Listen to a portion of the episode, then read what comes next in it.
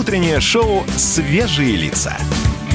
На радио «Комсомольская правда». Свежие, свежие лица. Коридоры власти. У нас здесь коридоры власти и на связи Дмитрий Смирнов, специальный корреспондент «Комсомольской правды». Дим, доброе утро. Доброе утро. Ну и, э, наверное, сначала начнем со вчерашнего дня. Хочется задать вопрос, что было интересного, о чем хочется рассказать всей стране. Да, в общем-то, нет ничего такого рабочей встречи, которую даже не знаю, стоит ли об этом и тратить нам с вами драгоценное время наших радиослушателей. Встретился с главой «Единой России» Неверовым, обсудил поправки которые там предлагают они внести. Ну, в частности, отменить э, комиссию для платежек ЖКХ. Ну, да. Ну и на сегодня тоже, может быть, какие-то интересные встречи запланированы? Ну, сегодня запланирован целый визит в город Санкт-Петербург, где Путин э, проведет, кроме рабочих встреч, которые мы узнаем попозже их содержание, э, сегодня проведет еще участие в мероприятиях, посвященных 20-летию со дня смерти Анатолия Собчака, мэра Санкт-Петербурга, первого возложит цветы к памятнику, побывает на концерте памяти Собчака в филармонии. Там большая программа. Понятно. А, скажи, пожалуйста, Дим, а знаком ли ты с Андреем Колесниковым? Конечно. А, да, твой коллега в, в, дал интервью известному нашему интернет-деятелю Юрию Дудю. И давай кусочек сейчас прям послушаем, после чего я сформулирую для тебя вопрос. Была, например, история в самом начале. Мы доехали до Казани, там э, был большой праздник Сабантуй. Ну и там был такой момент, когда Владимир Владимирович Путин нырнул в, в такой тазик с э, кефиром. Это национальная забава татарская. Надо было оттуда достать монетку, надо достать ее зубами. И вот он туда нырнул на моих глазах, и его, как говорится, очень долго не было. Последняя фраза там в заметке была «а мог бы и утонуть».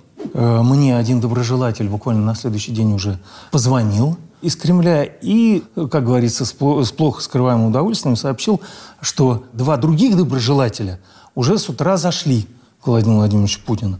Я одна заметила, что слегка интонация похожа, да, на Владимира Владимировича. Такие фразы короткие, подтягивания окончаний. Или мне показалось? Я не знаю, я такой параллели не провел. Дима, у меня к тебе такой вопрос. Скажи, пожалуйста, а твоими заметками бывал ли когда-нибудь недоволен президент? Ну, я, честно говоря, не знаю. Мне лично он ничего не высказывал. Мне тоже никто из Кремля не звонил. Я думаю, что если кто-то недоволен, они звонят все-таки главному редактору нашему. Ну, Издательского так, дома, да, поэтому. Э, так, так или иначе, понимаешь, тут вот тоже э, очевидного ну, не было ответа, может... но тут были доброжелатели, фигурировали.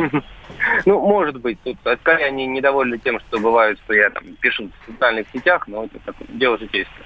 Я думаю, что э, неплохо было бы послушать и твои ответы на подобные вопросы, которые задавались Андрею Колесникову. Вот скажи, к примеру, э, мы с тобой очень много уже говорили о том, что ты очень часто летаешь да, в разные страны, в разные города, находишься вне дома. Мешает ли твоя работа в пуле э, личной жизни?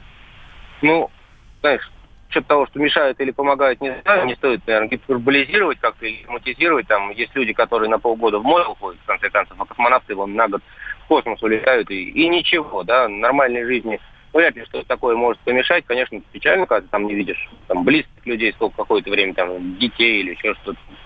Ну, это же работа. Она, там, я, не, я все время говорю, что у шахтеров еще тяжелее. Ну и знаешь, в подобных интервью э, Юрий всегда задает вопрос, оказавшись перед Путиным, что э, вы ему скажете? Дим, что ты скажешь, оказавшись перед президентом? а у, меня, у меня есть там минутка этот ответ? Или там... Есть, говори. Да-да-да. Мы... Да. Вы знаете, я э, не склонен, меня удивляет все время его вот эта какая-то э, ажиотация по поводу того, оказавшись перед Путиным, да, он считает, что, Дудя имея в виду, что вот если ты оказался, ты можешь там в двух словах изменить судьбы Родины и, или там мира, обычные люди, которые работают в Кремле, и там нет ничего такого у них,